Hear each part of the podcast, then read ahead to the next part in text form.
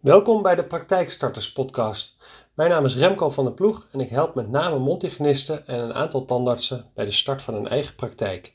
In deze podcast vertel ik je wat ik meemaak in het veld en geef ik je praktische tips die jou op weg helpen als je zelf een praktijk wilt beginnen of overnemen of er misschien al mee bezig bent. Deze week wil ik het hebben over spaargeld, want daar gaan zoveel verschillende verhalen over, uh, over te ronden, zeg maar. Van ja, hoeveel moet je nou hebben? Moet je überhaupt spaargeld hebben? En hoeveel moet dat dan precies zijn? Ehm, nou ja, de, de, dus het antwoord is ja, je hebt zeker eigen geld. Dat is grappig, het heet dan ook gelijk, het is altijd al je eigen geld, maar goed, dan heet het ineens eigen geld. Nou, de bank heeft het vaak over eigen breng, inbreng. Maar goed, laat ik het over spaargeld hebben. Ja, als je start met een onderneming, als je je eigen praktijk wilt beginnen of als je een praktijk wilt overnemen, dan heb je spaargeld nodig. Dat betekent niet dat je het altijd gaat gebruiken. Dat ga ik je zo meteen uitleggen. Wat een bank wil zien, kijk, de meeste mensen moeten naar een bank om een financiering te krijgen. Dus ik heb een keer meegemaakt met een mondhygiënist. Uh, zij startte uh, niet een, uh, een tandartspraktijk of een volwaardige mondzorgpraktijk, maar echt een, een mondhygiënepraktijk. Maar goed, er was een pand van, ik meen 90 vierkante meter.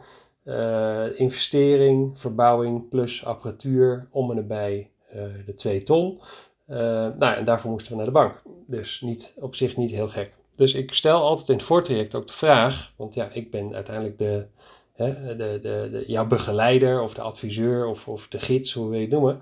Um, dus ik moet die vraag stellen, want ik, ja, voordat we naar de bank gaan, moet ik natuurlijk wel weten waar we aan toe zijn. Uh, dus ik stel de vraag, joh, heb je spaargeld? En zo ja, uh, hoeveel is dat? Uh, en kan je dat inzetten eventueel voor je eigen praktijk? Kijk, een bank wil met alle liefde uh, je verbouwing financieren, je pand financieren, je apparatuur financieren. Uh, ook nog IT en software en dat soort zaken. Maar er zijn een aantal dingen, dat zijn een soort van die, van die eenmalige kosten. Zoals het opzetten van een website, marketing, flyers, stoeltjes voor in de. Nou ja, dat is niet eerst, maar goed, je hebt ook nog stoelen en beplanting nodig en dat soort zaken. En dat zijn eigenlijk van die dingen van ja, je, je kan het wel financieren, maar het is, een, het is een eenmalige kost. Dus de bank gaat er eigenlijk altijd wel een beetje vanuit dat je dat toch wel zelf betaalt, dat deel, of een, of een deel leent in ieder geval.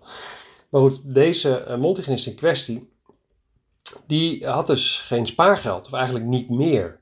Dus uh, ik zeg, joh, wat is er gebeurd? Nou, ze had dus een hele grote verbouwing van haar huis net achter de rug. En daar had ze dus al de spaargeld voor gebruikt. Dus ik zeg, nou, dat wordt wel een dingetje bij de bank. Want uh, ja, die, die zullen deze vraag zeker stellen. En we moeten een antwoord geven. En, en we waren eigenlijk al op een punt dat we... Hè, ze belden me tamelijk laat op in het proces. Dus we waren al op een punt dat we naar de bank moesten. Kijk, als ik als ik vandaag iemand spreek en die zegt van joh, ik wil een eigen praktijk starten en we moeten nog op zoek naar locatie en weet je, dat kan zomaar een half jaar duren. Tuurlijk hebben we liever dat het, een, dat het een, eh, misschien drie maanden of twee maanden of misschien een week duurt, maar als je eerlijk bent en kijkt naar de huidige markt, dan duurt het soms echt wel een half jaar tot een jaar voordat je een locatie vindt. En dus dan zeg ik gelijk van, joh, begin met sparen. Zet gewoon geld opzij. Zeg niet dat we het allemaal nodig hebben of gaan gebruiken, maar zet het in ieder geval opzij, want dat is wat de bank wil zien. Nou, deze Montigenist die had dus inderdaad geen spaargeld. Ze had al haar spaargeld uitgegeven aan verbouwing van haar huis. Dus dat zag er perfect uit. Althans, ik heb het niet gezien, maar daar ben ik vanuit gegaan. Um, en um, ja, dus we stonden daar eigenlijk met, met een antwoord richting de bank van ja, sorry, maar er is geen geld uh, beschikbaar om in de praktijk te steken. Nou, we hebben uiteindelijk heb ik die financiering wel rondgekregen, uh, maar dat was echt wel een lastig ding. Want kijk, zelfs al heb je spaargeld, dan zal de bank nog niet altijd zeggen, joh, je moet het gaan inzetten. Maar wat een bank wil zien, en wat ik zelf ook super belangrijk vind, is dat uh, op het moment jij een praktijk start, dat je ook privé nog gewoon een buffer over hebt voor als er wat misgaat. Als morgen jouw auto stuk gaat of wat anders gebeurt en je hebt daar geld voor nodig, dan moet dat geld er wel zijn. Dus wat je, wat je vaak ziet als iemand, uh, als we, als we een, financiële prognoses maken en een ondernemingsplan maken, dan zet ik meestal wel neer je eigen inbreng. Nou, eh, x bedrag, dat kan bijvoorbeeld 15.000 euro zijn.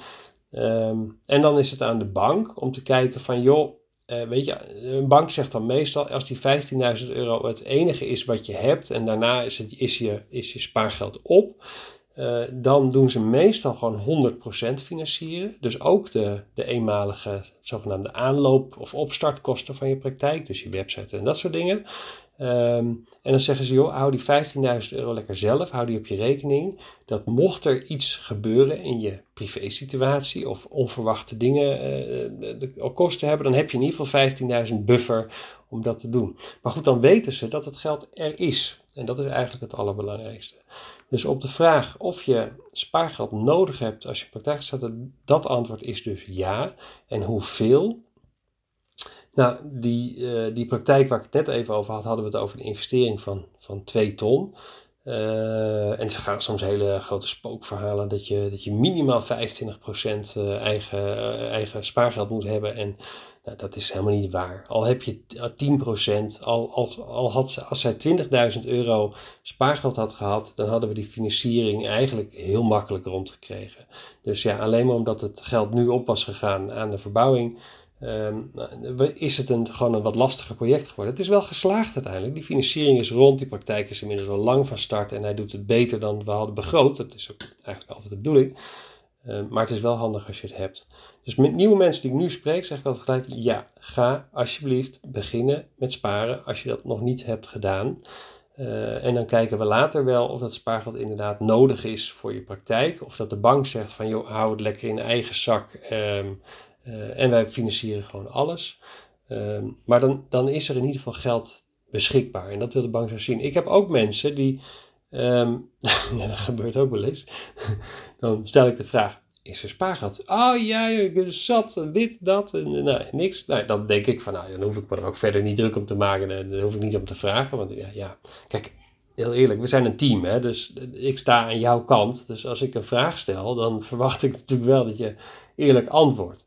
En, uh, want ja, ik doe niks met die informatie. Ik ben er om jou te helpen. Dus je, je moet tegen mij vooral eerlijk zijn. En, uh, dus, maar goed, deze, uh, deze persoon in kwestie, was dat niet. Want toen Putje Bepaaltje kwam, en toen we inderdaad naar de bank moesten met dit hele verhaal, toen vroeg ik nogmaals, want ja, dan moet ik hem concreet maken. Ik moet, ik moet een bedrag daar gaan neerzetten. Dus ik zeg van, joh, je had het er destijds over dat, uh, dat je zat spaargeld had en, en ze zelfs gezegd van, nou, we hoeven misschien niet eens naar de bank. Nou, dat is, nou, dat is voor mij een teken dat ik denk, nou, oké, nou, we moesten dus wel naar de bank.